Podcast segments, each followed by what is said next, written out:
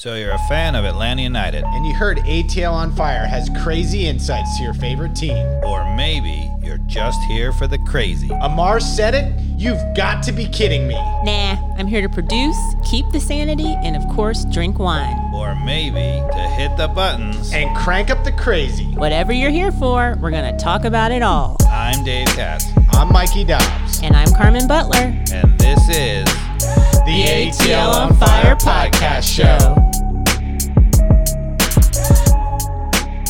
Hey, everybody, welcome back to another episode of ATL on Fire, the podcast where we talk all things Atlanta United Football Club and all things soccer in general.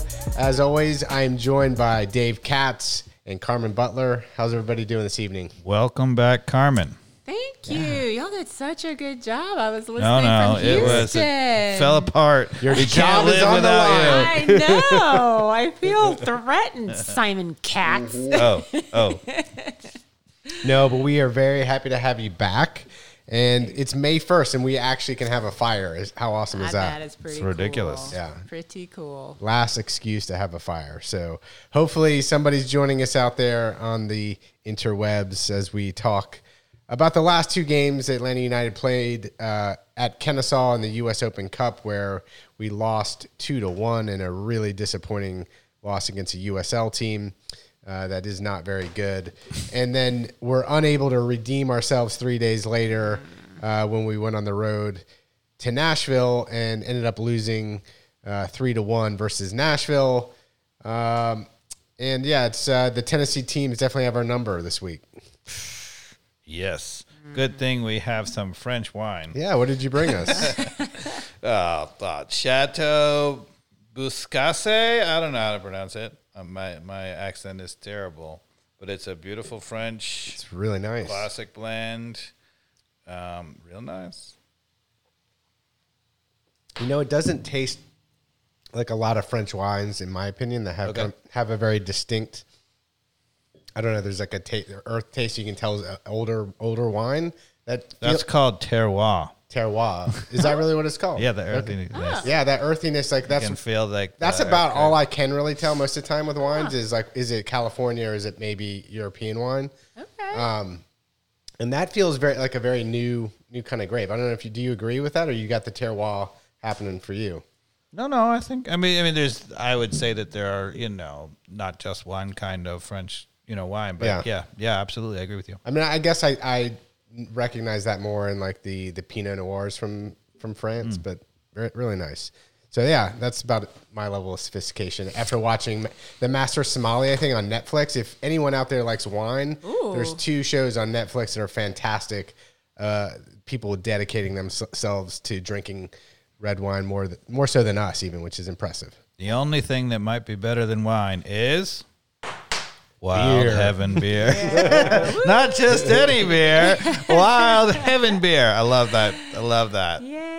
Yeah, what's their slogan on the ticket ticker here, Carmen? What, Well, we got offering beers inspired by the traditions of Europe and the innovation of America. Wild Heaven seeks to raise the profile of beer in the South. heck yeah, I feel like that's underselling themselves a little bit. I mean, I think they are really unique. Yeah. Their beers are I mean, you know, so much of the of the American craft beer, you know, movement is these hoppy American, you know, IPAs and and I feel like they do so much more than that. That's a really good point. Yeah, I mean they've got they've got a good mixture of I don't know, even the emergency drinking beer is extremely light and kind of has a little creamy aftertaste to it. Really good stuff. So thank you, Wild Heaven, as always. Yes. Um, what do we want to go to now, Dave? Any any bets that we had that, that were won or won or lost? I'm wearing my Manchester United jersey to redeem the fact that Manchester City is winning the title again. But I have to say, Mikey Dobbs, that um, you know, I hate to take your prize because it was a pretty easy bet. Well, you know me, I like to go against the odds. Uh, clearly, the odds were with you on that bet. The man, man the odds are ever in my favor. but it gave me a chance to uh, to give you a well deserved gift. Okay. for your winning team, Manchester City. I have to say, I just want to talk about the bet. So the bet was Manchester City, Arsenal, Arsenal on the road at Man City, and I thought that you know the problem with Arsenal is that they only know how to play one way, which is attack all the time, and which is great. It's gotten them very close to you know a title this year, but. You cannot do that at the Etihad in Manchester City. Manchester United tried to do that earlier this year, and it was a disaster. and, I said they're just going to give up at least three, four goals. They're going to lose by three. Well, your son's statistic that Carmen said she liked the best was they haven't lost at home since 2019. Yeah. I mean, if there's a if there's ever going to be a stat, They also have a streak where they haven't lost in April in like five years or something. oh, that's crazy. It's just, uh, But see, it means that they get, you know, everything comes together at the end. Yes, and that's why I love Mikey Dobbs. Despite all the evidence to the contrary, he still plowed through and said, Never I'm going let to take that evidence get in the way of a good bet. So, All right, shall I enjoy, open it? Yeah, enjoy your reward. It's just the the so piece piece of metal right in front of you there. I think you're going to love it. gonna, oh, uh, you- Lord. You're going to show the YouTube Yes, listeners show and them. explain what, what you have there in your hand. It is I need to get it closer. Oh, Okay. number 10 from Man City with Super Jack Grealish. Super Jack Grealish. You're welcome. now, it's actually it's a good segue because I'm going to hold this up later when we're talking about in the in the tactical board segment about why Atlanta United is not Manchester City. So where are you going to put that in your in your soccer collection? It's going to be cherished, right? I don't know. Now, now I like it because it's so crazy and cheesy. And, Yeah. and to be honest, Grealish, you know, I mean, you got to love Grealish. He's Grealish is Grealish, you know. But um, as a Manchester United fan, I feel like I have to, you know, burn it or something. Well, you can't burn it. I I I think you would have enjoyed the bobblehead more, but evidently they they don't sell bobbleheads of Jack Grealish, which I would have loved to. Have found this is better than the bobblehead. Okay, good. I got to find some appropriate place. So, Dave, on Wednesday, back Yep. to Atlanta United, Oh. you braved it uh, on the north side of town, up in Kennesaw. I have to say, and I want to admit this for the podcast audience because you should go do this. As bad as it is, I had a colonoscopy, which you should do at a certain age, right? And so I'm going to admit it. That's what I did, and, and I'm fine. But so, but uh, I had that in the morning, and I was still at the game at night. Yeah, you were Let's one go. of, one of the hundred people there. I was about to say, that's in the There was nobody there. in the chilly, kind of wet, damp It weather. It was right? wet. Yeah. It was nasty. So, uh, I plowed through that on the YouTube, which they, they broadcasted on YouTube, and boy, that, that was a tough one. We didn't have, well, we had Almada, but we didn't play him, Mm-hmm. and uh, Giakoumakis was not available. So, Right. remind me of the starting lineup in that one. We had uh, Diop obviously starting in goal. Yep, it was Diop in goal, and then the back line was, um, let's see, it was uh, Purata and Abram in the center back. Neither Lennon nor Gutman started, so that means that out wide it was Hernandez on the right, and it must have been Wiley at left back. Correct. And then the center of the park, it was Sosa, it was Fortune, um, who was the really young kid, um, and it was Sejdić. Yes, it was It Sejdić. was Sejdić, okay. And then up front, it was Miguel Barry. Berry. And on the right, it was Araujo who started, and it was Tyler Wolff. Tyler Wolff. That's right. Okay, because Tyler got the goal right out of the gates. Yes, that I mean Nice. that's the only good thing you we can say about Atlanta United in a long time. Yeah. Araujo with an absolute beautiful forty yard diagonal ball. Right. right from he was out wide right. He cut it back onto his favorite left foot, he, you know, he one of the things he did was he flattened out his foot. You know, so typically when he serves a ball like that, there's a really big hook on it. Yeah. And he flattened out his foot. I mean, the ball never moved. We were right behind it. It was straight in a line. Perfect. It was ten yards above the the, the pitch, and it just stayed there the whole time and got there in a hurry. Yeah, Araujo's got a great transition ball like that. Yes, and then Wolff brought it down well, and I have to say, glory be Stephen Glass, who had his outside backs pinching in all the time, and so even though there was a forty-yard ball over the top, this right back couldn't get back out there. Wolff walked right in and scored. Yep. so, um, But kept he didn't have the best first touch, but he kept his composure and he Yeah. put it in the, the corner. So hey, goal's a goal. good good to see that he's you know that hopefully will build a little confidence for him if he he gets more minutes. So after we started a little bit weak, you know, um, a few minutes we were on the back foot, then we scored. You figure, okay, we settle, and now it's you know game on. We're Yeah. going to steamroll them, but not so much.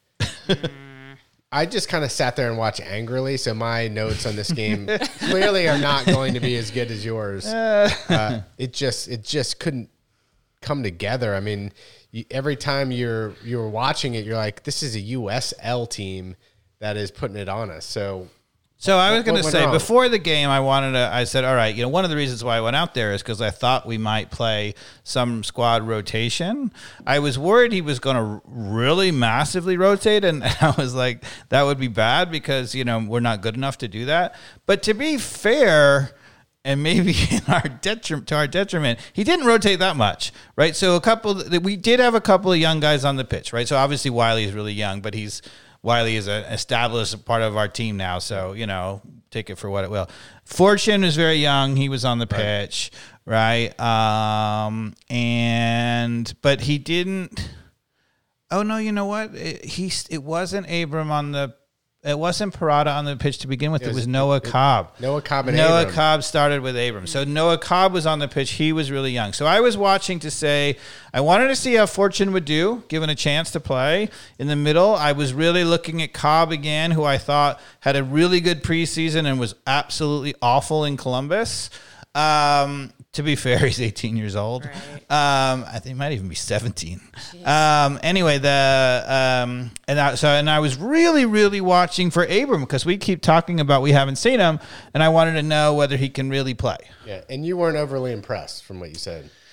It wasn't terrible, but I didn't see.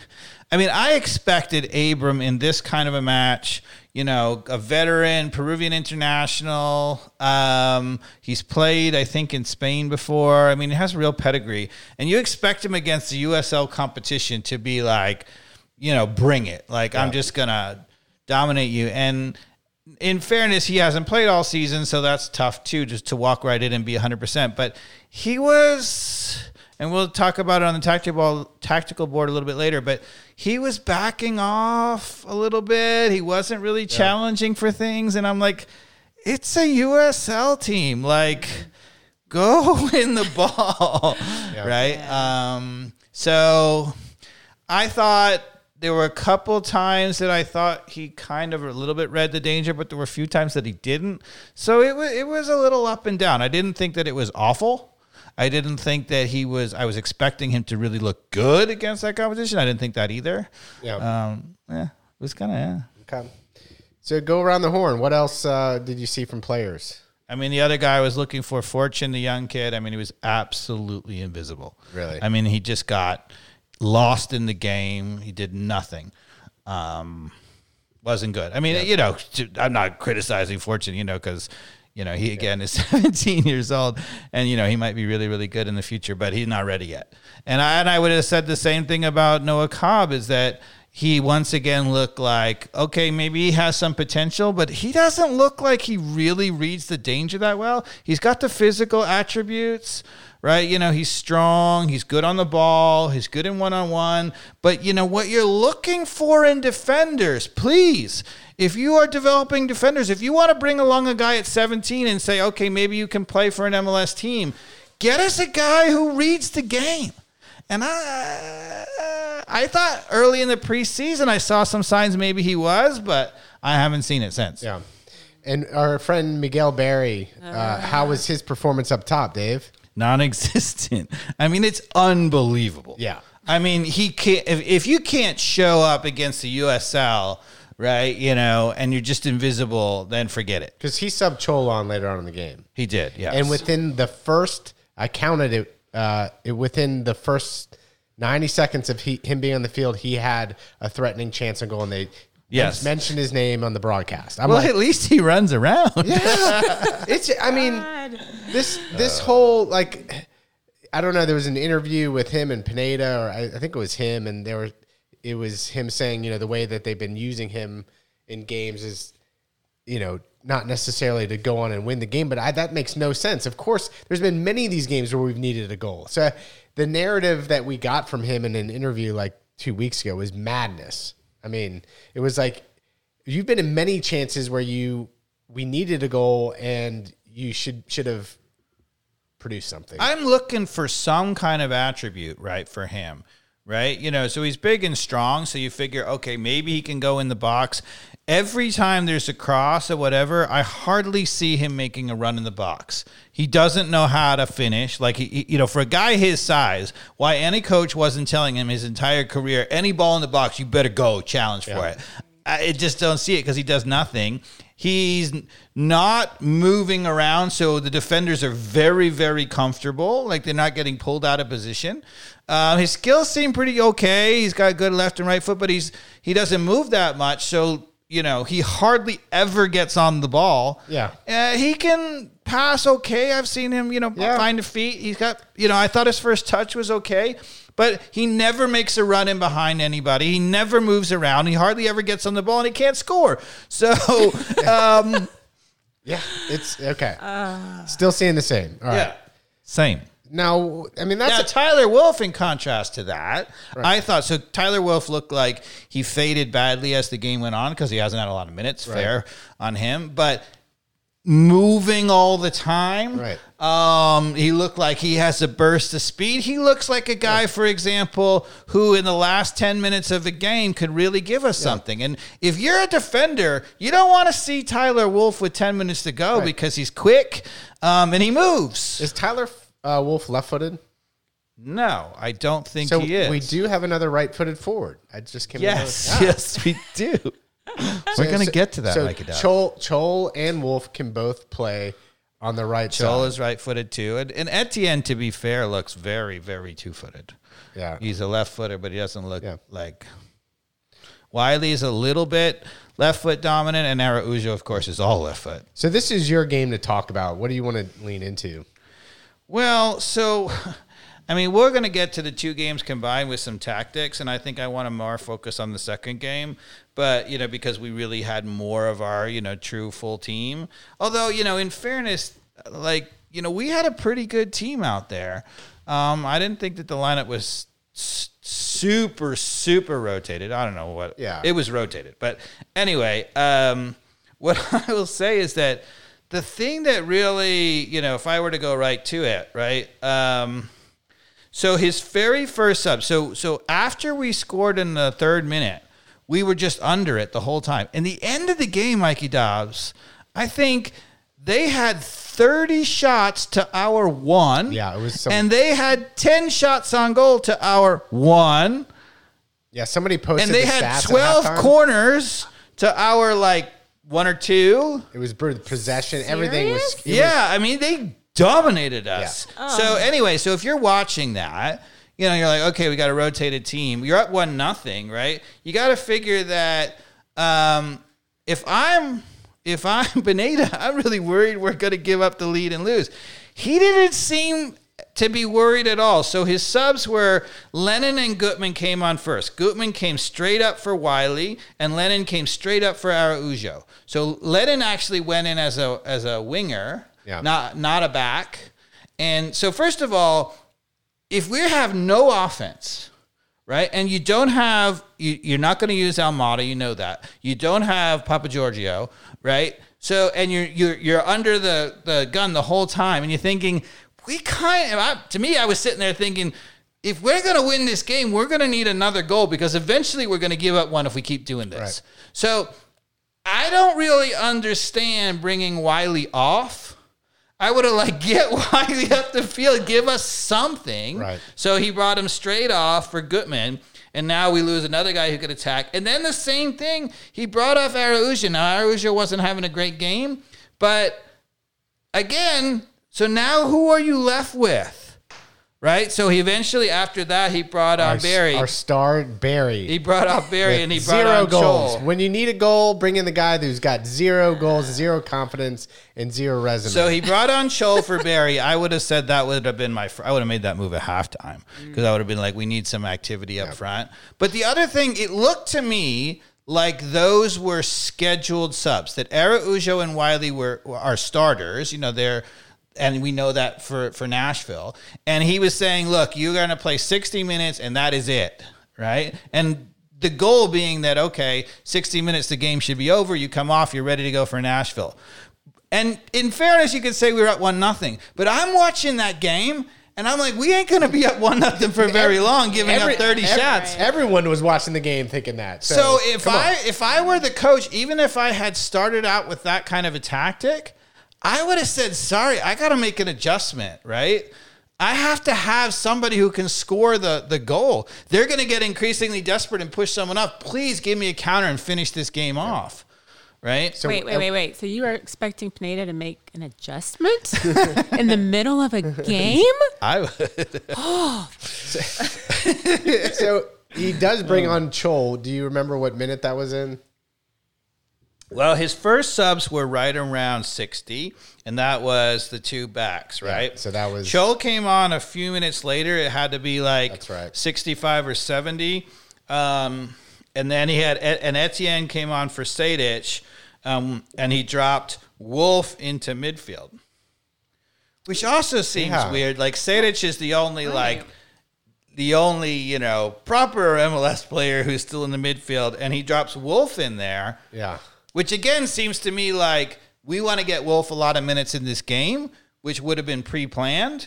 Yeah, but again, But you got to make an adjustment. You're watching that game. You're like, okay, yeah, we had all this plan, but we got to get through.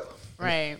Yeah, and I that's why I keep saying like Wolff is going to be misplayed and misjudged because I know you were a little down on him. You think he doesn't, he's not going to make it at the MLS. I think is roughly where your opinion was on him, and I was like, I think he just needs a good stretch of being put in the right situations, and he's got the he's got the movement and the talent to score. Yep. Um, I'm not super I- down on Wolff. No, I'm not super, down. not da- super high on him not, either, but- Not super high on him. Yeah. Like I, you felt very lukewarm on him at best, and I, I was a little more positive on what his potential is. Is is all I'm saying, and I think that's that cross and and and him finishing is an example of that. I mean, why not do more? I mean, he's got the ability to get in, into spaces like that, and um, anyway, So he makes another sub.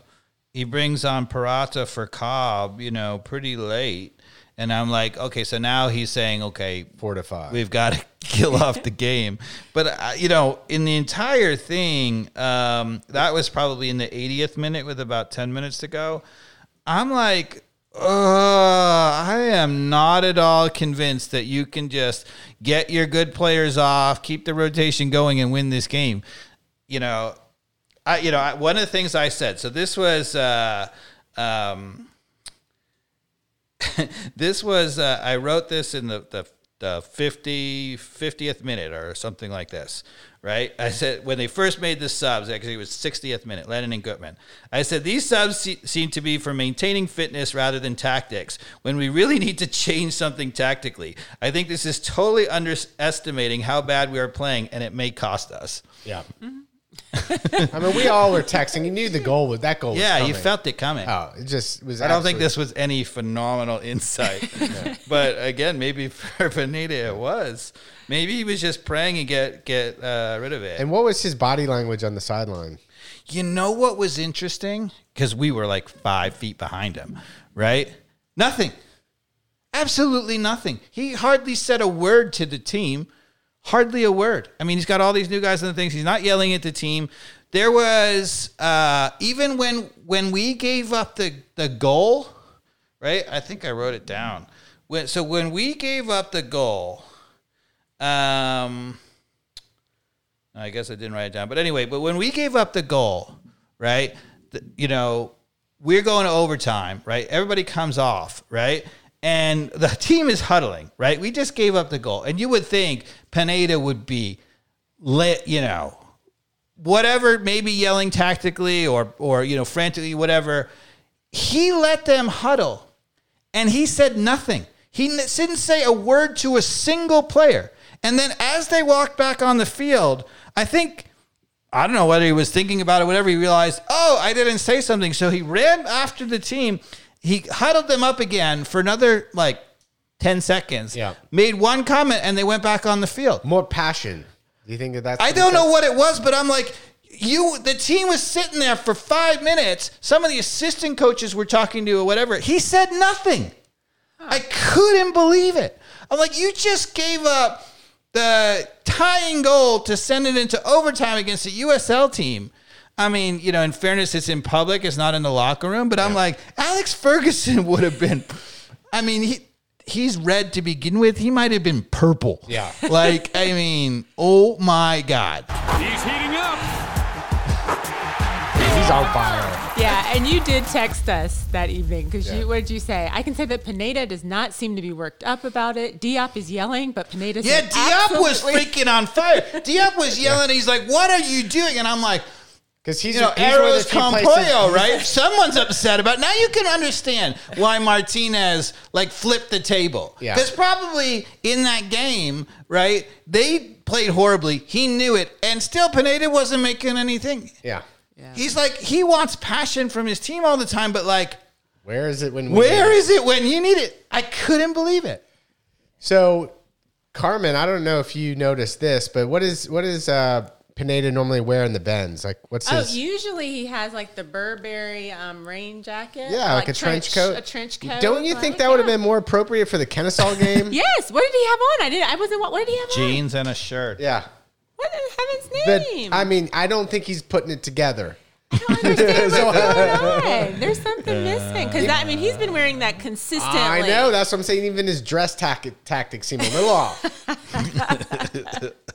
Coincidence? I think so. So we give up the, the game tying goal late on a penalty kick. Purata Mm-hmm. sliding in when there is absolutely no reason to be sliding in. Gigantic bonehead move. Yeah, it was like a rush of blood to the head. Like, I mean, if we brought on a veteran, if, if you're a coach and you bring on a veteran in that game to stabilize the team and say, look, you're the older statesman on this team. You've been on the team for over a year now. Like, calm, get it done, get it finished. And then he goes and slide tackles a guy who's not even ready to shoot. And you're like, what? Yeah, it was uh. it was just a head scratcher on Yeah. TV. I was like, "Yep, that's a penalty. That is a penalty."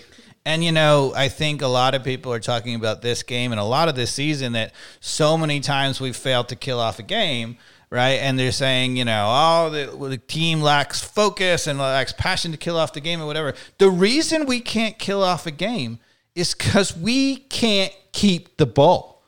We cannot keep the ball when we need it, right? In that game, you're like, if we're at Memphis, no matter how bad you played, you get to the 80th minute or whatever, and they should be just keeping the ball, keeping the ball, keeping Right. the ball. And they weren't doing it all. Like the number of times they Oh, just no. gave it right back was just awful. It was a hard game to watch. yeah.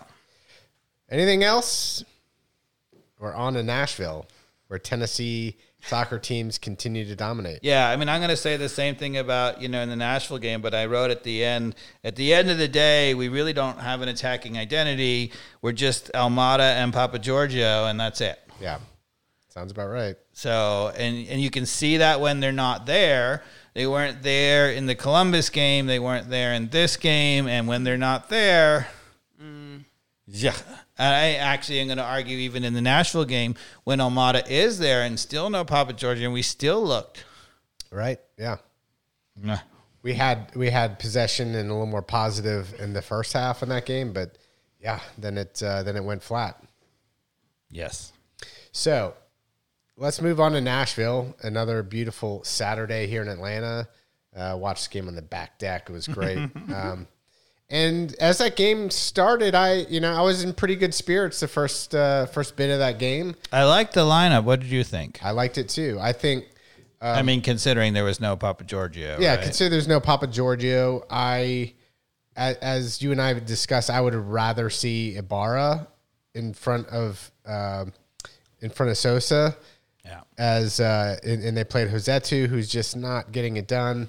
Uh, and then like that's that was probably my biggest issue with the lineup is I would rather see Ibarra. I don't know if he's injured or whatever from that tackle or, but yeah, I would like to see Ibarra in there. And and frankly, uh, I would have liked to have seen uh, Hernandez playing right fullback. I'm just going to say what my opinion is. I think he should be playing right fullback over Lennon, and Lennon should be coming in. Now Hernandez did not have a great game in Memphis when he got the full game. Now, but But it's eh, how do you judge an individual when their whole team is playing like ass? Like Yeah. I, I didn't like I didn't completely watch him. Yeah. Like with a, a laser, but Yeah. he certainly didn't like he wasn't like the sore thumb in anything in Nope. that game. no.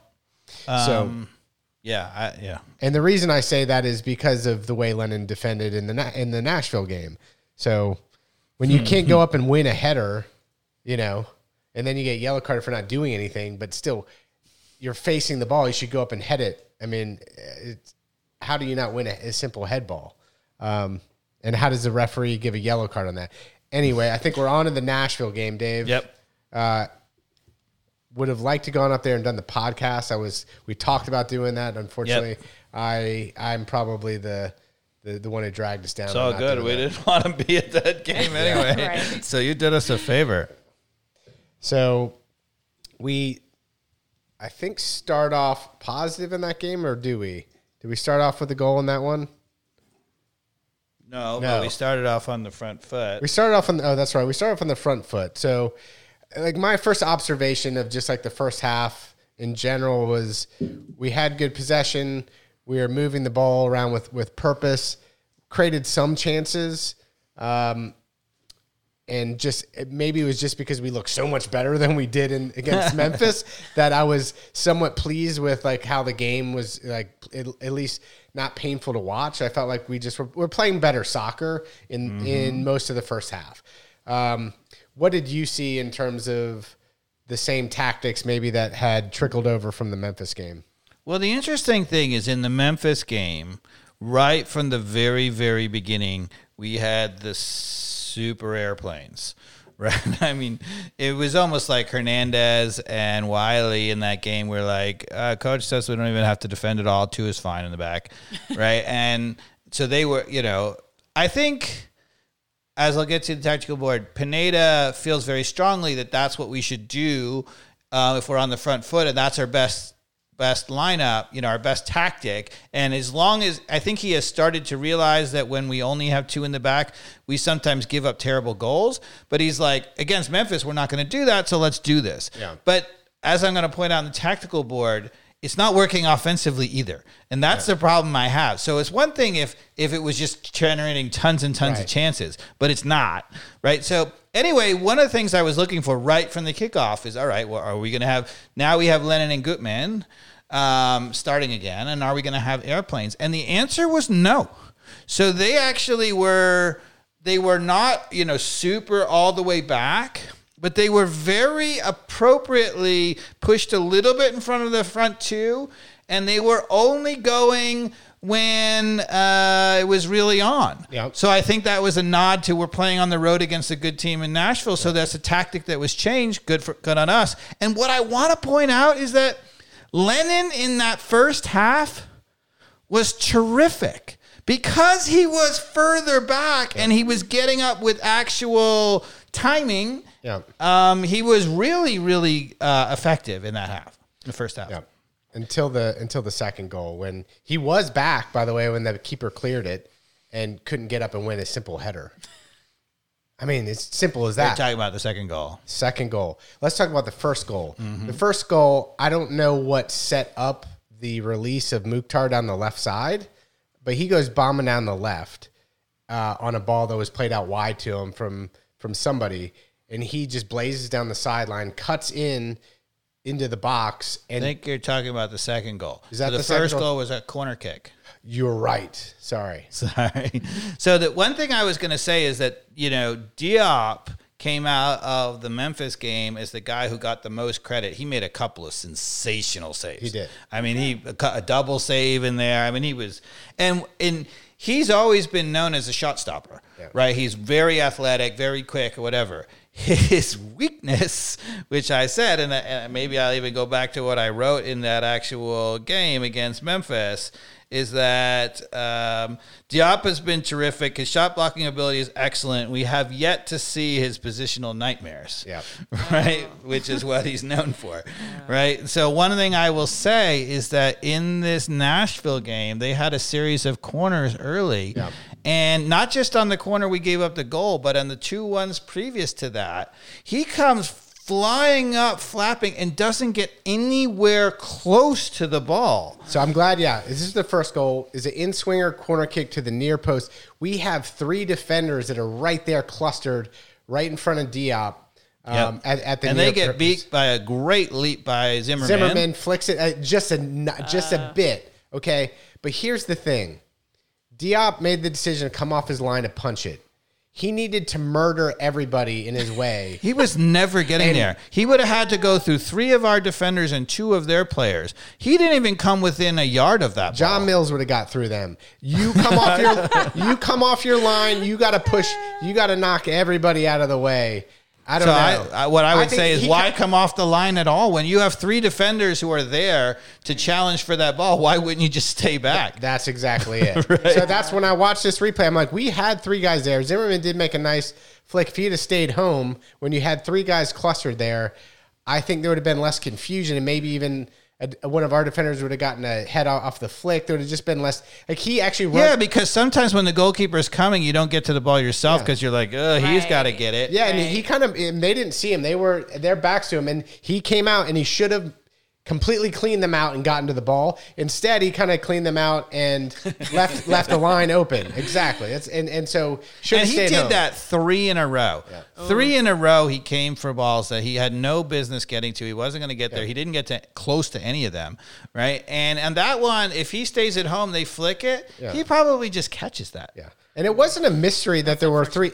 Like I went and watched it over and over again. It wasn't a mystery that we had three of our biggest guys right up on the Yeah, it was Robinson. It was Purata. We had it all. Like Yeah. they were loading up that front post. They were clearly Zimmerman was the target, and we were ready for it. Yeah, it. we were ready for it. And they challenged, even when Zimmerman got the flick, he was under a ton of pressure. He was off balance, and he got just a basic flick on it. It wasn't like he got an open, free power header into the goal. It just skimmed off his head and kept going across the middle. The problem was Diop was all the way up there, and he was like, "Oh, what's behind me?" And then it it was a tap in at the back post, and they had three guys open at the back post. The only one who was the only one who was possibly reading the danger was Gutman Yeah. which is not good. But again, to me, yes, you can argue Gutman should have gotten to that ball. You should have argued we had it better marked up. But at the end of the day, the thing that I thought was the biggest problem is you can't have a goalkeeper at the MLS level flapping at the ball and the goal going in behind him. Anytime you come as a goalkeeper, you don't get close to it and the goal goes ball goes past you. That's almost for sure a goal, right? Because Yeah. anything that gets touched is going Right. in the goal, right? Right. So you can't do that. Yeah, that's what I mean. He had, if he's coming off, he better be confident and clear everybody and punch that thing. Yes. and he did. He kind of came out weak too, and he should have stayed home because we had three people there. All right, on to the second goal. I was just talking about Mukhtar targets released down the line. Do you remember? Uh, Yes. I mean, it it it seemed like we were okay. Um, So what happened on that play is that um, Miles Robinson was marking a guy at midfield, Okay. and he checked back to the ball, and Miles Robinson went with him and got right on his back like he should have. So they played it to his guy, and Para- Purata was out on Mukhtar, I believe. Yeah, so what happened was so Miles Robinson was right on his guy about 10 or 15 yards beyond the half field line in Nashville's end. And he forced his guy to just play it back. So he made a one touch pass back. I don't think it's on the clip.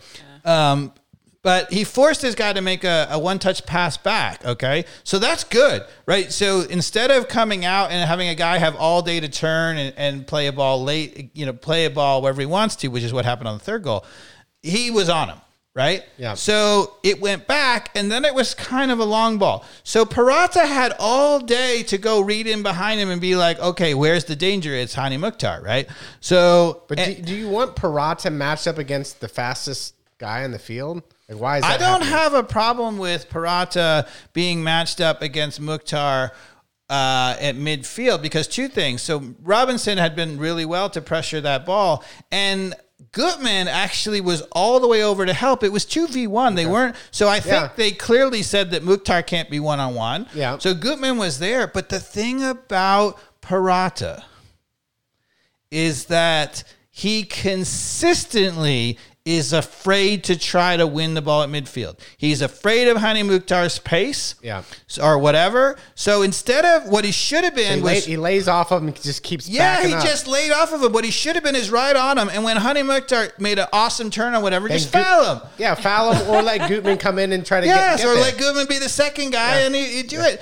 You cannot have Miles Robinson going and pressuring up the field and then having Purata sag back off 10 yards. That's a disaster. Yeah. So yeah, then he just blazes down, cuts into the box. Again, Purata's backing off into the box. Backing, box, backing, backing, backing, backing. and so Mukhtar does a little couple of step overs, rips it far post. You know, Diop, uh, I would say, you know, did a nice save. It was pretty hard ball to collect. I think I'd be critical of him if I said he should have saved it, but If he did really well, he could have held on if he it. did really well. But it well, wasn't really a mistake. wasn't I really think. a mistake. And then it comes off his hands, and there's somebody crashing the goal to finish it. Yep. So So what I would say is what's what was what I think you should take away from that play is that that ball forward to Mukhtar started with Robinson right on the back of a guy, forcing him to play back to a back who was eh, about a little bit outside his own 18 yard. He was pretty far back. That should be a position that is a win for Atlanta United. If their first ball comes out and that guy is forced to play it backwards, now it should be that's the time where you pressure and win it, right? And again, the problem there is he was under pressure, just said, okay, give it to the back. The left back was under pressure. He just kicked it up the field. And Hany Mukhtar was 20 yards wide open. Yeah. And that's the problem. You can't have two guys working their butts off to get pressure and then a release valve where he had. I mean, it wasn't a great ball. He just looped the ball up the field, and yeah. Mukhtar was like, "Okay, I got it." Yeah. you, you have got to if you're going to do that.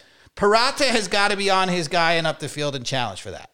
Right? If you're not going to do that, then Robinson should never go forward, whatever, and we should play saggy, you know, bottom defense. Yeah. So we're down two nothing, and we are able to luckily salvage a penalty kick. Um, we're at the top of the 18. Somebody plays it across the top of the box to I think it's Jose. It was a beautiful set of balls that uh, that ended up. I think it was Lennon who found back to Rossetto. Yeah. Yeah, Lennon to Rossetto. And at first, I didn't think it was a penalty kick. I thought that Rossetto kind of uh, almost faked a spin dive, but whoever it was from Nashville did drive their knee into the back of his leg. And as soon as that contact was made, like especially in this day and age, when it goes to VAR, they're going to call that a penalty. I didn't love it. I mean, it was definitely one where you know, in a world where there's not VAR, I would have been like, "Don't give that."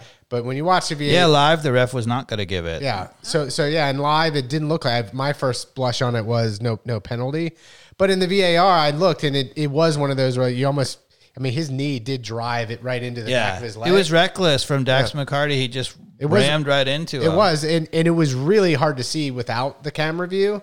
And they did show the camera view, even the camera view that had wasn't zoomed in and great.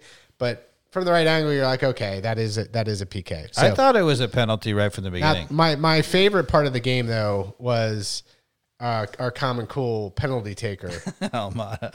I mean, just made the goalkeeper just freeze and look like a bobblehead. It was kind of awesome. And then he ran to go get it out of the goal, and the goalkeeper punted, it. it and he tried to he tried to do like a shake his hand, and and then and then he pulled his hand back, and the goalkeeper like a second later, like I mean, it was it was kind of awesome from. No, he was mocking him. yeah, it was a good mocking of just being totally iced. Uh-huh. Um, So yeah, good good on, on uh, Almada for a, a nice PK. So then you're like, okay, I, this game, you know, Got a chance. got a chance, right? Um, but no, No, the last goal. the last goal, I have a strong opinion, having watched it a couple times now. Okay. I'm really shocked, really shocked that our one of the best athletes in the field didn't hustle as hard as I think he should have. Miles Robinson. Yes. Yeah, it was interesting that the guy actually was able to outpace uh, Miles Robinson, and he, He- just ran by him. Miles Robinson did not give 100% on that play. I watched No, it I over and think over he again. was really frustrated.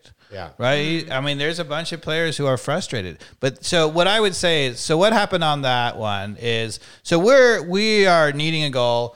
It's very late. Yeah. Right. And so, you know, I think Miles Robinson, everybody else, front foot, you know, try to get it back, give us as many chances as possible. And, you know, so he ended up he was trying to get back from a very aggressive attacking spot Yeah. and he ne- he got he got next to him and then he let the guy run by him. But the thing about that play, again, it starts out with Nashville under pressure in their oh, own Oh, their right half. corner. Yeah, and Mukhtar again turns and spins. So in that play, so he has brought on now Abram. It was the classic type of thing where it's it's the counter that that you always want when it releases re- out of the back to, to Mukhtar and then we turn and go. That's not what Atlanta. We don't see that from Atlanta. But here's the thing, and I, and I realized. So first of all, I found out at Memphis that it's um, Abram, not Abram. Abram and rhymes with Philip Lahm. I did hear that. I did hear that on the broadcast. Someone was saying Abram. Anyway, but um, so Abram is clearly was the guy back with Robinson being really aggressive, and Hany Mukhtar is there. And again, Hany Mukhtar goes back towards his own goal, and Abram is afraid to go with him. And here's my thing, Mikey Dobbs.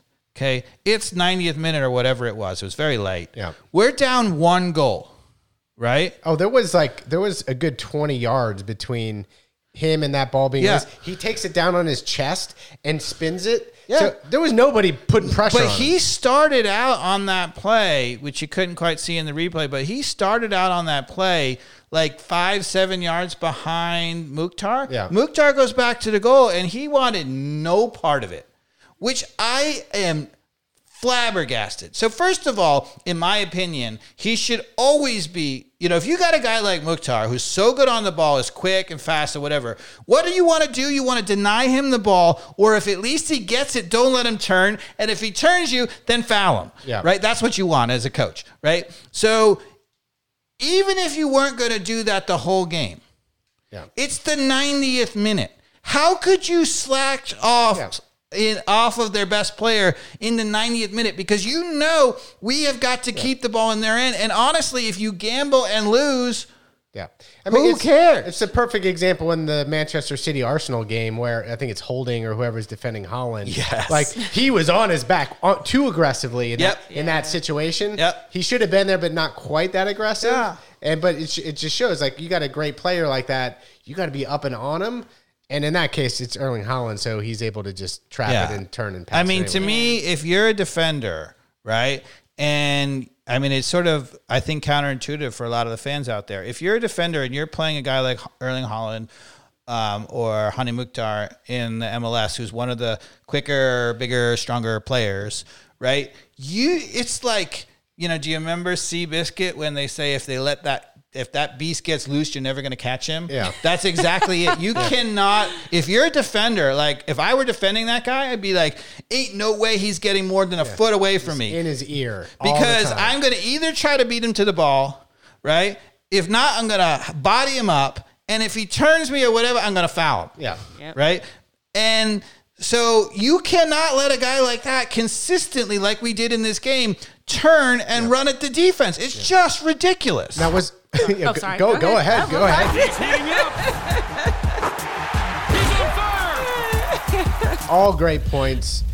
Was Purata on a yellow card though on that second goal where, where Mukhtar? It's the only reason because he should have fouled him, right? To your point, or been up higher on him. Was there any trepidation from him because he was on a yellow card? I can't remember. It's pretty early on in the game. remember him being Was- on that a- was it was for- second half, beginning of second half. Yeah, Um, I don't remember him being on a yellow card, but maybe know. on the t- that m- would be the only reason. But the he thing, is, the thing about it is, I mean, they, what I what I am noticing about that with both Purata and with um, Abram is that they're doing it all the time, right? Which means this is not a yellow card thing for them. They they just that's not how they're doing it. So this has got to be coached. Both of them are big physical guys. Both of them are not slow, but they're not the fastest. Miles Robinson, who they have, is fast, right?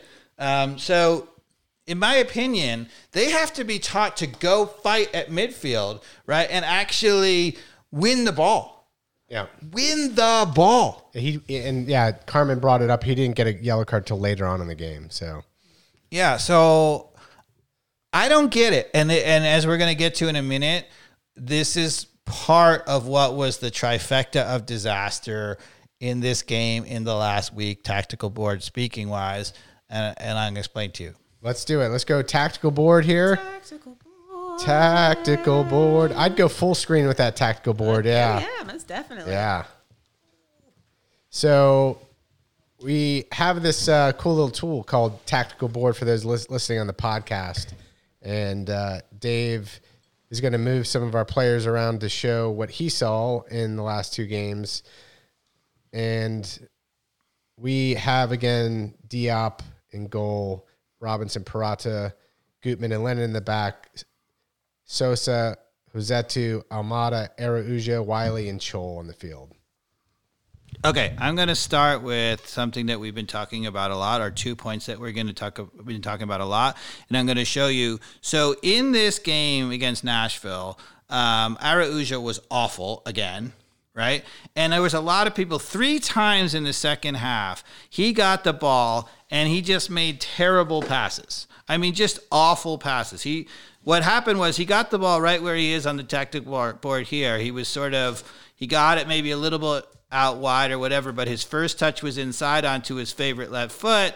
Lennon was making the run around the back, and he tried to play the ball in behind over here to Lennon, and he basically couldn't execute it, and it got intercepted right here. Okay. Yeah. So this is happening all the time, and I think Araujo she's got to do better. Yeah. But here's the thing, right? Do we want Araujo feeding in Lennon behind their ba- their left back, or do we want somebody feeding in Araujo behind their right back? We keep saying it. It's ridiculous. I mean, at this point, one of the big mysteries of the entire season is what the hell has happened to Araujo? Like, who shot Araujo? Where's he gone? You know, he's just disappeared, right? And the thing about it is, Araujo is getting the ball every time, and he's getting the ball in here. He's moving the ball. First touch is inside, and because Lennon is taking this wing spot all the time, right? So, first of all, he's not right footed. So, his natural inclination is not to go down there. He can't go down there anyway because all he's going to do is dribble right into Lennon. Yeah. Right? So people are asking what happened to Araujo. What happened to Araujo was Lennon. Right? Lennon is taking the role that Araujo was meant to play. Araujo, newsflash, is never, ever, ever going to be good unless you're playing him in behind people. Yeah. What is he good at? He's big and he's fast, right? And he has good skills when he's on the ball there. He is not good in tight spaces, right? He Yeah. is not the kind of guy. I mean, I think he would love to be that guy, but he's not Yeah, that guy. He yeah, he would love to be that. He thinks he is in his head, but he, Maybe. he's he's great. To your point, when he can get get the ball and look with ten feet of space and say, "You're mine. I'm going to take you on," and push push it past somebody. Right. And or to your point in this situation, if it's reversed, if Lennon can play him through, I mean, he's going to do some real damage. Yep. So that's problem number one. Yet we we are. I mean, we know for a fact, Dave, that is not changing. It is des- the whole right side of the field is designed for Lennon to be the focus. I agree, but I, I, I could fix it. Yeah, let's And see. I've already told you that. But I'm going to fix first, I'm going to tell you all the problems, and then I'm going to fix it. okay. Okay, so second problem, right? So Gutman has was staying at home this so, a lot. So when Lennon was flying up on the right side, he was not, which is good. Okay, but what's interesting is even though he was staying at home, he was kind of back here like this, and so they had a guy out wide out here, and Gutman wasn't going to mark this guy. They were asking Wiley to track that guy, right? Right. So here's another problem. So if you're gonna have three guys stay in the back like Gutman, they have to actually defend, right? Gutman cannot be holding Purata's hand, Yeah. And maybe he's afraid of what Purata can't do, and Purata's not willing to challenge at midfield. We're going to get to that in a second. But you cannot ask Wiley as one of your front three to be marking in behind Gutman. Yeah. Because again, Wiley wins the ball, and this happens sometimes, right? Wiley wins the ball in this one on one situation here, and Wiley's trying to play to Wiley, Yeah. right? So here's his ball to Wiley. Oh, Yeah. No one up. where is where is Wiley? Where's why? right, Wiley's all the way back there. Wiley, as good as he is, and he's really good. Can't clone himself. He can, when he can't he can't play a ball to himself thirty yards and get there. Like it's never gonna happen. So that's problem number two. Problem number three is um, where we got absolutely killed in the midfield of this game. I mean, we got annihilated in the center of the park, right? And here's here's why. So first of all, and I, I hate to say this, but um, if you're going to play Pineda's system, it has to be Sejdić. It cannot be Rossetto. Sejdić is actually made for his system, and I'll show you why. I'm not going to disagree from what I've seen when we're People have noticed that that Sejdić, when Sejdić is playing, they do better, and here's why. So, because here's the problem: Rossetto actually moves too much. So Rossetto actually in this game was acting like an attacking midfield. So he was running a lot of times in here. Chol was here. Almada was here. You know, maybe we are playing down the lines in here. I'll move everybody up just so it's more realistic, right? Hold on one second. Yeah. Wiley was out here. Gutman was holding Purata's hand. Okay, so so let's say it's like this. And here's my problem, right? So when we turn the ball over, so let's say this was one of Era Araujo's really bad passes again. He was trying to feed in Lennon. This happened, right? And this so when this ball turned over, so Araujo was trying to play wide to Lennon, but he played it to their left back.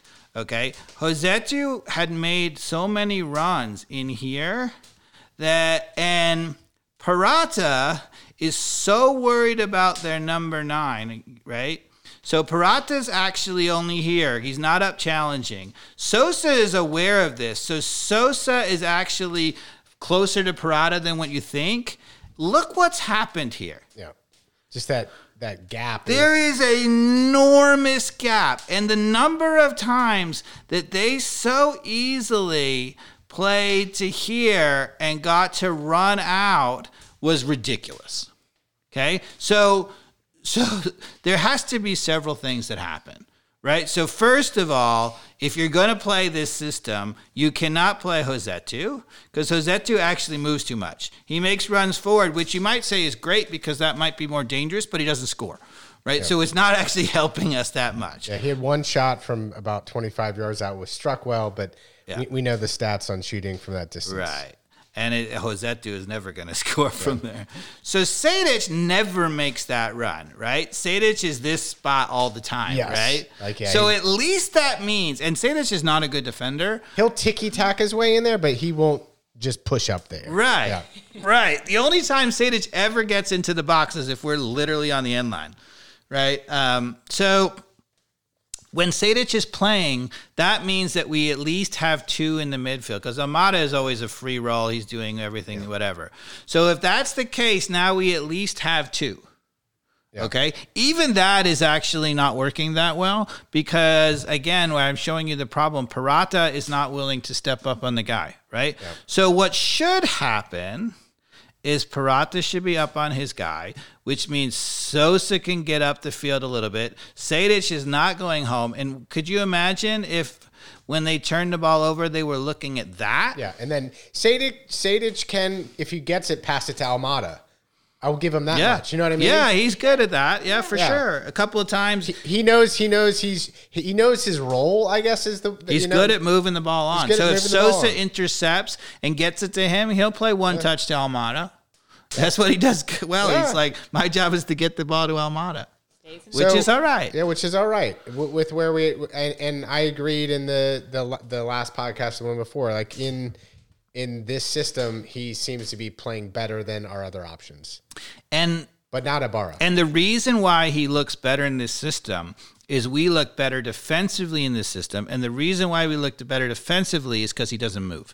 Sejdić never moves, which actually makes him terrible offensively. He's not a great option. He doesn't really move around that much. He's good on the ball, but he doesn't move around a lot. Yeah. Right? But what you need if you're going to play one of those guys. So Pineda is so rigid. He thinks we need a defensive midfield, we need a ball playing midfield, and we need an attacking midfield. And he will never deviate from that right? So in this system, we don't really need so much a ball playing midfielder because Sosa and Ibarra can both pass, right? So here's what I'm saying what we should happen. It's never going to happen. But Sejdić shouldn't be in here either. He's much better than Rossetto. But if this was Ibarra, right? Now, Ibarra hunting here is really dangerous Yeah. because, as you know, he can tackle. He's. Occasionally, Yeah. he gets a little rush of blood to his head, but that's okay for a guy who's not the true defensive midfielder. He has Sosa behind him reading the game really well. Ibarra is like an all action kind of guy. And Ibarra and Sosa can both pass. So why do we need a ball playing midfielder who doesn't move? And who doesn't play defense? Why don't we get a ball playing midfielder who does play defense in Ibarra? yeah.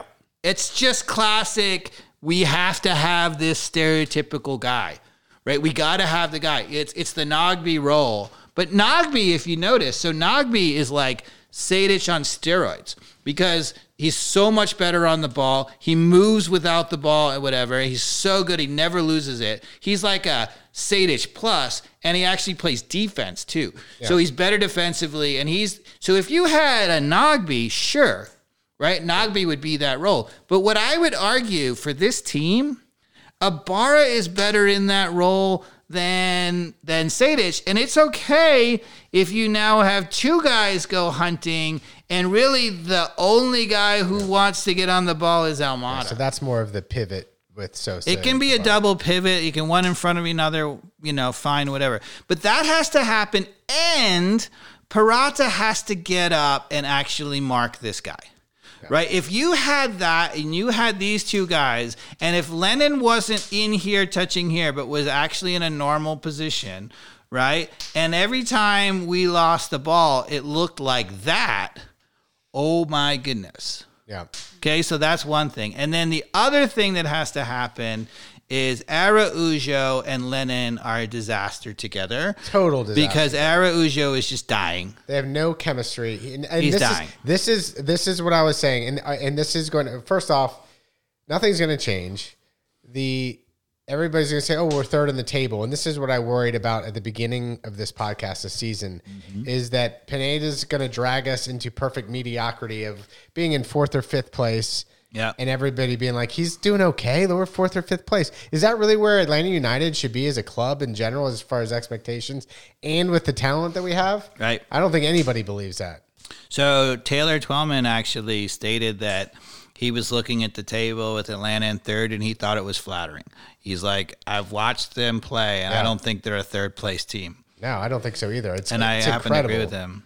It's incredible we're in third place. Yeah, we're a little lucky. I mean, the late the late late show with the you know the corner kick last week against um, uh, Chicago, um, Almada just totally bailing us out of nothing, right? I mean, um, now we have also conceded some late goals for ties too, but I don't think we've been good enough. Uh, you know, the bottom line is that when this is not Chol, when this is Papa Giorgio, right? It's very clear that Almada and Papa Giorgio, particularly with Wiley in them, What's- is dangerous. It's like on, on that team that's like average that you, you you play and there's one other good player. You've been on those teams. Yeah. Like when like I'm not saying I was like if there were moments where I was one of the two that were the, the Yeah. better on the the best. in the- you can feel it, right? Like there's a connection. Yeah. You just know. You're like, hey, and if you do it right, everything happens. And yeah, those two definitely definitely have that type of um, energy they bring, and they're not always going to be on the field at the same time. And Alma- No, and mean- Almada might be gone as soon as summertime hits. So One of the things I think we've learned from Pineda is that, you know, any deviation from our best. So when we have every single player available to us and we have such a better squad than the teams we're playing against, then he can win more games probably than not. So, you know, I think he's a okay coach, right? He can win with the better talent sometimes. The moment we don't have those players available, you know, Almada and and Giakoumakis not available in Columbus, get annihilated. Right? He doesn't play Almada and Giakoumakis against Memphis, we lose. Right? Um, he has no answer for the team. You know, the, the way in which, you know, for example, during our, our title winning season, there were times when Almirón was out for like a month, yeah. right? And we still, through Villalba and other players, we still managed to win games. Yeah. It wasn't quite as dynamic as when we had everybody, but we had an identity, we stuck to it, and we won. This team will never win without the best players available. Um, when the best players available, they will win some games right? But they will not finish at the top towards the top of the table. It's so, never going to happen. But is are you saying that our talent isn't good enough in terms of depth, or the coaching doesn't know how to make the lower level talent on the roster perform a certain way? I think the coaching's not good enough. Yeah. If the coaching were better, we would do better when we had our full team, and we would also win sometimes when we didn't sometimes, have our full right. team. Yeah. So now the other thing I was going to say, the obvious thing is Araujo has to be here, right? And Wiley has to be yeah. here. Wiley is much better operating in tight spaces, right? Wiley is a little bit more two footed. Right, if Araujo is ever going to be saved at all, yeah. he has to be. And I think inverted. the chemistry between Wiley and Lennon will be better. And yes, Almada tends to drift out to that left side a little bit more, for what I'm seeing. Yep. Uh, so yeah, I think that that's a. You know. I mean, Almada out here, he's done a wonderful and, job of playing in Wiley. Could you imagine yeah. if he playing in Araujo? And, and frankly, as, as much as Gutman can get up and bomb up the left, I think uh, he's smart enough to look up and be like, "Oh, sweet! I don't have to make that run. I can pass it on to." A, he to doesn't Araujo. make that run that much. But the other thing that Gutman is about as good as I've ever seen is the underlap he makes this run through here. Yeah. So if he makes this run through here and the defender can't go out yeah. to address and he's got to well even if let's say let's say Araujo has it right like he's got to stay honest. Yeah. Because then Araujo can cut yes, in. Can now he it. can run at him and he's yeah. history right. Yeah. So that's where I love Gutman is a natural player to play with Araujo because when he does go forward he goes underlap a lot. I right? love it. So this is the way we need to play. So Robinson and Purata need to be always aggressive, playing up the field, marking their guys, right? And they need to win the ball at midfield right? We can't have Sosa bailing out Purata. What we need is, you know, if the ball is out here or whatever on this side, then Purata is right with his guy. And, and, Robinson is a little bit off, right? And and Lennon actually has to play defense. And I feel like this starting lineup gives us depth, right? On the left, you got Etienne who can come in for Araujo to give him a break. On the right, you either got Chol or Wolff if he starts to get in, in any sort of form. Um, yeah, to me in this lineup, you have you know Etienne coming late for either Wiley or, Wiley or Araujo. You have Wolff that can come in for either of those guys. You have Chol that can come in for Giakoumakis.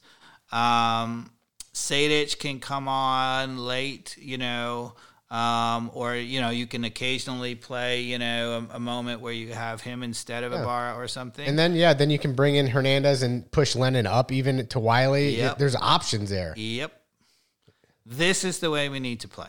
Mm-hmm. Right? And it and it what killed us in this game, Rossetto was awful.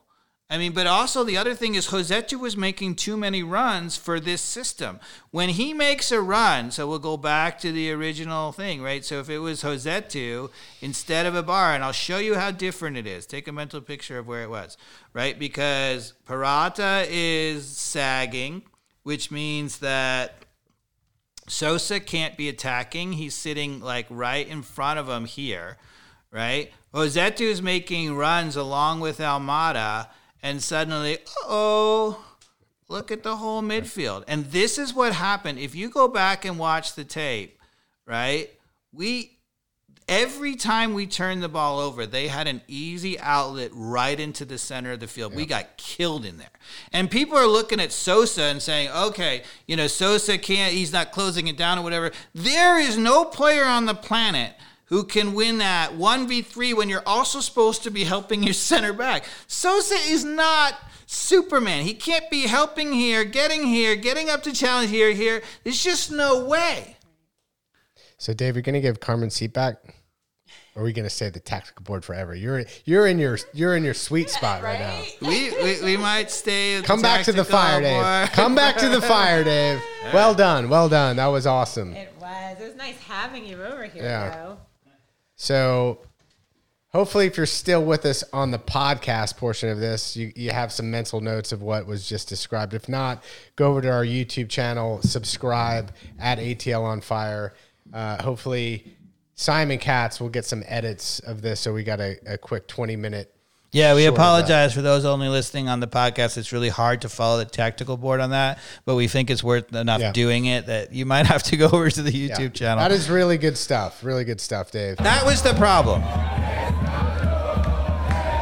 Good stuff on the tactical. Can we get back to celebrating Atlanta United? It's going to be a long road, isn't it? I think we are on the road to slipping towards mediocrity. I know, man. It's just. Now, in fairness, there are times where Almada and and Giakoumakis can literally just carry us, right? They're good enough to do that. But uh, the, the system is not good enough. He hasn't figured out the strengths and weaknesses. You know, we have good center backs, but we're not using them properly. I mean, the number of times we're just making mistake after mistake. And, you know, I, I was actually one of the things I forgot I was going to tell you is so this is this. Okay. Mm-hmm. Jack Grealish. Okay. You know, you might argue people who are who are real tactical, you know, soccer fans, they might say, wait, wait, wait, wait, wait, wait, hold the phone. Right? Manchester City basically does the same thing. They play inverted wingers. They have their outside backs push forward all the time. Right? And so here's the difference. So first of all, well, yeah, there's something talent. So, like for example, Jack Grealish, right? Jack Grealish is never going to run by someone pure speed. He's good with his feet dribbling at people, right? That's what he's really good at He- in well, spaces, in tight spaces. He's very good, very good at dribbling in tight spaces and making defenders foul him. yes. So if you have That's a skill. Yes, It's a if skill he's you very good have at. Jack Grealish, you have no problem with playing an inverted winger because you want him coming and dribbling in, and getting fouled, Yeah. right? He- he comes He's in- never gonna be a good, you know, a classic winger with, a, with his strong foot because if you play him out wide, he's never gonna run by someone. He's not Araujo. And that's the thing. If you're Pineda and you're watching Manchester City and you're thinking, I'm going to do the same thing as Man City, forget the fact that Man City is a lot more talented team. But for the MLS, we have a team that's pretty good, right? And if you think that the strengths of Araujo are the same as the strengths of Jack Grealish, you got another thing coming. And the other guy who he plays over there is Mahrez. He has a, a, um, Bernardo Silva. All of those guys play inverted because they can get into those tight spaces. That's what you want. Not a single one of them is going to run by you. Yeah. That's what he wants is ticky tacky in there. When we have our wingers, Wiley, Araujo, they're built to run by people. Don't play them inverted. Yeah. There are airplanes. We keep saying that. Wiley and Araujo are airplanes. Right. We got the wrong guys on the runway. Yeah, we do. so, anything else to talk about Atlanta United? Who do we have next? We have Miami next on the road. Thank God. Anybody can get healthy against Miami. Yeah. Phil Neville's a terrible coach. And our boy Josef is uh he's, he's Struggling. He's got zero goals. Yep. Seriously? Zero Zero? goals. Zero. Oh. Yeah. so not good. Not good. Uh, it, we certainly are happy to have the Greek as a substitute. Yes. Um, so win against Miami.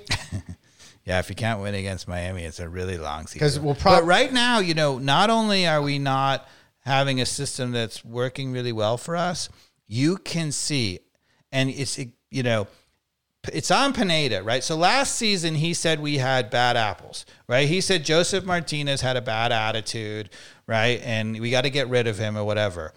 Honestly, in this last game against Nashville, you know who looked exactly like Josef Martinez on the field? Almada. He looked frustrated. He wasn't working that hard. He was yelling at people, right? He's frustrated. It you cannot play that poorly tactically and keep good players in the mold, right? Right. They just can't. Yeah, like Miles le- letting up the third goal. Yes, exactly. Miles Robinson, you might say, Well, he didn't so- let up, but he could. I I think he was athletic enough to prevent it. Yes, and that is a classic example. So, are you going to sit here and say that Miles Robinson has a bad attitude? Have you ever seen him No. have a bad? But he's frustrated enough that that very first moment, instead of really busting to get it back, he put his head down for a second Yep. And let the guy run Once- by him. Yep. And then when it counted at the end, that last little turbo juice, he wasn't willing to give it. Yeah. Or he was spent. He was frustrated. He had gone forward, and he was just like, "Forget it. Yeah. I can't do it." So, really, do you think we're going to beat Miami just because the Miami team just doesn't have their shit together with? with They're Neville? really bad. Yeah. Because I mean, to be fair, uh, you know, Nashville was a decent team, right? They've got Yes. two seasoned U.S. men's not seasoned, but U.S. men's national team level players with uh, Shaq Moore. Shaq Moore and Walker uh, Zimmerman. Walker Zimmerman, right? And then they've got the the reigning MVP. MVP. So Yeah, they, Hany got they've got some some They're players. good. They're a good team, but you know the thing about Nashville is Nashville can't score except for us against us, right? So that's the thing, right? So Nashville can be frustrating. They're very good defensively. They're hard to break down. Because Mukhtar had a slow start to the season, but Mukhtar can score. He has not had a slow start to the season. He actually is ahead of his MLS MVP uh, numbers. That's what they said in the game last year. At this so. point, he had like four goals and he had like five assists, and this year he has five goals and like seven assists or something. He's ahead of last year's pace. Okay, I thought the commentators made some comment of him not uh, being being on pace, but I will- don't I'll- think so. I will trust you on that. I'll go with you on that. but Always go with anyway, but anyway, they can't score. Yeah. And the only guy who can score for them is Hany Mukhtar. So if you design a system to really shut him down, right? You can go into Nashville and, you know, at worst you get a tie because they can't score. Right? They're just not a good offensive team overall. And we made them look like a better offensive team than they are because, you know, when you give a guy like Hany Mukhtar on both of those goals, so the this the third goal, it was Hany Mukhtar who got a chance to turn and run and he played the killer ball. On the second goal, he ran all the way into the defense and got the shot off with the rebound. I don't think we're going to win against Miami because I don't think uh, George Giakoumakis is going to be available. Think we're to hold him out at least at least another game, if not two. Yeah, just to be cautious. Like I think it it's the right time to do that and be a little cautious with with that guy. Um, and he's just such an X factor that elevates your Almada to your point on the tactical board. Yep. It frees everything up. It makes everybody feel confident. And it's kind of my prediction for the year at this point. Like for us to be in any sort of competitive position, I, I don't think we're going to be top three at this point. Nope. Uh, but if we are going to be like in third place, I think it's going to require that everybody is healthy and we go on like some lucky health run. That that all of our starting players that you just had on the tactical board Yeah. are largely there for the rest of the season. That would put us in third place. And so we know the odds of that are very low, right? People people are out for stretches, mu- muscle pulls or whatever. So I think we're going to end up sixth in the table come, you know, playoff time. I said at the beginning of the season, the preseason, we were talking about like, you know, if it goes well to begin with, you know, we might get going. We have the talent. Maybe the talent just does things. But we're one stretch of a couple bad games away from this all going into the tank because there's no system. Yeah. Right. So if there's a system, if there's a way of going about it, you don't go into those funks. You cannot suddenly go and lose seven straight games. But if you have no system and you're relying on individual players, they get frustrated. The moment they get frustrated, if Almada and and Giakoumakis are frustrated and aren't, don't start playing well, then you lose that advantage of having the better players. It's all over. You can go right. You can lose seven games in a row. Right? And so that's my worry with Pineda that we could do that. And I think, do I think we're going to lose seven games in a row? No, because I think our talent is so much better than most teams that Yeah, um, that would be hard to That if they're imagine. that if they're healthy, I think they're going to drag us along to to a decent spot. But I think we're going to slide down the table some, and I think, you know, at the uh, we go back, maybe listen to our, our preseason prediction, I kind of predicted that we would be fighting for the last playoff spot. Yeah. And I think that I'm sticking with that at the moment. Oh, really? Okay. That that's that's ninth place, I think. It's not good because a lot of teams make the playoffs. That's. I mean, I feel like almost all And, of them. and I think I, and I think I'm being relatively consistent. I thought we had finished sixth. yeah, I think you had us slightly above where I had us. Yeah, I had had a sixth or seventh, I think, if I recall. I think I was like seven, eight. Yeah. Yeah. Well, Elliot Yeah. is positive. He's saying fourth. Fourth. Is where he thinks we're going to end up. like I said, I think if I think Elliot would be right if There's so much parity that you some- don't have to be that good to be fourth. That, that's it too. We don't have to be that That's- good to be fourth. It's fair, and I think if we're healthy, that that's probably right around where we'll land. But Philadelphia is going to come back probably and get above us. I think Toronto is going to come up and get above us, right? Um, So, Dave, let's take the last five or ten minutes here and talk a little bit of European football. okay. So, some some big games that happened over the weekend and in, in midweek, right? Uh-huh. Uh Did you watch uh, the Bournemouth Leeds game? No, I did not watch Bournemouth versus Leeds, but Leeds, you know, it's funny. As bad as Leeds has been, they're still comfortably above the the relegation zone for now. Are they? Are I they? don't know. if They're like they one or two points above it, right? When you And when I say comfortably, I don't mean like they're out in front of it, but like they're not in the relegation zone. They Correct. are not. Correct. Right? Correct. Uh, Yeah. maybe I used And, the wrong and I didn't see what happened with Everton and, and Leicester, It who are was a below them. tie. yeah, they today. Oh boy! All right, one so one. that that was probably the best thing for Leeds, but it probably th- th- they're no longer Leeds are no longer in the comfortable spot because they couldn't beat Bournemouth. They couldn't beat the Red Cherries, and they did not look like they were the stronger side throughout. Well, if that you game. look at their form guide, they've lost four and tied one in the last five. and and Tyler Adams being not in the starting line Without Tyler loss. Adams, they are not the same. They're team just not all. this. Yeah, they're awful. So I think that's the X factor. Coach I- is terrible. I didn't see Brenden Aaronson in the game. I don't know if he's injured. He's not injured, but he hasn't been playing much. McKennie was in, but then got taken off in like the 66 minutes. McKennie, I think, is expecting people are expecting him to be like Tyler Adams' replacement. He's not. Yeah, he's not, not- that player. So Yeah. So, disaster. uh, yeah, who do you think's going to finish in the bottom? Anything changed in your opinion from the last podcast? I, you know, I mean, Simon had it as you know Southampton, Everton, and Nottingham Forest. I Yeah. think he didn't have anybody getting out of that. Um, Yeah, I think Everton. When's the last time they went down? It's like something like we talked about in the last. It's been. have they ever? They certainly haven't I- been down in the Premier League. I don't era. think in the Premier League era. So that's since 1990, 90 what two ish. When did the Premier something League like start? that. Yeah. Um, 1992, the Premier League started, I believe.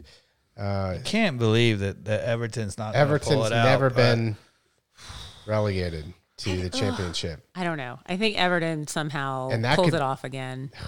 I don't. I mean, it's it's certainly possible. But if they pull it off, it's probably at Leeds' expense, right? I think it's Leeds, Forest, South, South, Southampton. All right. That's mine. yeah. Okay. I, I almost kind of agree with Carmen. I I think Everton, too big of a club, finds a way somehow. I think it's going to be Leicester, Leeds, and Southampton, just to be different.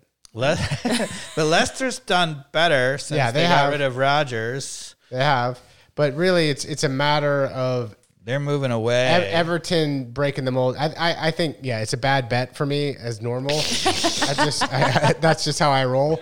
But Everton, right? Like the stats are there. Like that's that is a good reason. well, to, to Southampton's up. done. They're getting relegated for sure. Yeah. they are. They're basically Nottingham Forest is in decent form though. Like they look. They're basically four teams for two spots: Leicester, Leeds, Nottingham Forest, and Everton. I don't really think that West Not, Ham. Nottingham Forest, I They believe have looked good. they brought in the PSG keeper. For, that's Costa Rican international. Yeah, bravo, Costa Uh, no, ne- ne- Neves. Neves? Neves. Sorry, Yeah, Neves, yeah. Neves. Uh, which yeah, I was like, I- I know that guy, and I could- Navas, Navas, Navas. Um, so I- I don't know. Nottingham Forest might make their way out of that. Just because the goalkeeper. Well, I mean, I- they have I been d- I playing think well. so. They have Goalkeeper makes a playing- big difference. It Does, does. especially in relegation times. I mean, you know, talk to I mean, if you take, um, And my Wolves got hammered six. Oh, zero God, by they were Brent. terrible. I couldn't even bring myself to watch the game. I was like, oh boy, that was. um, if you take the Jamaican goalkeeper off of Philadelphia Union, they are not even close to the same team that they are. I mean, he's just unbelievable. Um, yeah. What else you want to talk about? I think we've talked about it all. Well, I was gonna say, my beloved Man United basically sealed the deal. Yeah. I think they're definitely going to be top four. I don't see Liverpool. Liv- You know, people are like, oh, you know, people are trying to make the drama out of it, right? So Man United has a game in hand, right, and they're up seven, right? Um, so that means that they could all they have to do is get nine points right out of their last six, so they can go five hundred, and they're mm. still Liverpool can't catch it if Liverpool wins every single game, oh, right? I feel like you just jinxed us. I feel like you put something No. out in the universe No, to like. I don't think not with oh, Casemiro. No. Oh, and if you know one thing about Man United, if you're if you're a Premier League fan, you watch it, whatever. So Casemiro is playing the Sosa role, or you know, defensive midfield. You don't see Casemiro sitting just in front of the back two. He's aggressive all the way up the field, reading the danger and getting in tight spots. And that's because they've had back two. Now, obviously, Martinez has gotten injured, but the the honest to God difference between Man United last year and this year is Lisandro Martinez, who actually is aggressive winning balls at midfield where Maguire never was, right? And Casemiro now defending in front of them and pushing up the field. We actually have turned people over up the field. Yeah. Right. And if you're a Man United fan, the other thing is that we they we Manchester United has um, Antony, who's you know all left foot, just like Araujo. He'd been playing inverted the entire season. You know where he is in the last two on the left. games? Out on the left. Yeah. Ten Hag has seen enough. You've seen enough of Sancho too on a regular basis. Yeah, but Sancho's also been inverted too. And again, if you look at Antony and Sancho, maybe Antony to a little lesser degree, right? They're the kinds of guys who want to run out behind people. Certainly Sancho is, right? So they're less. I mean, Antony's a little bit of an in between player, right? But honestly, you want inverted wingers when you got guys that are skillful, want to play tiki taki. If you got guys who can run by people, you don't want them inverted. Yeah. So Araujo should never, ever, ever be inverted. Whoever told him in whatever age he was that inverted was right, I mean, that coach should be, you know, run off the, the, the pitch Yeah. because it just has no. I think it's people watching Pep Guardiola and saying this is the new way to do it. That's the way he maximizes the players he has. That is not just a universal. Everybody should be doing it that way. Yeah.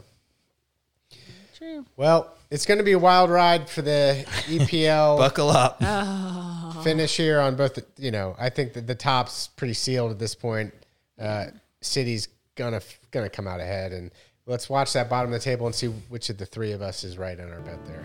Not a bet. That was just a guess. Guess. Yeah. Yeah, it's hard to predict relegation. Anything can happen. So, thanks for listening, everybody. Oh wait, we got a little dance party in there before Oh. we go. Oh. We didn't get any dance again. Thanks for listening, everybody. Bye. If you aren't subscribed, subscribe. Tell a friend. Ciao.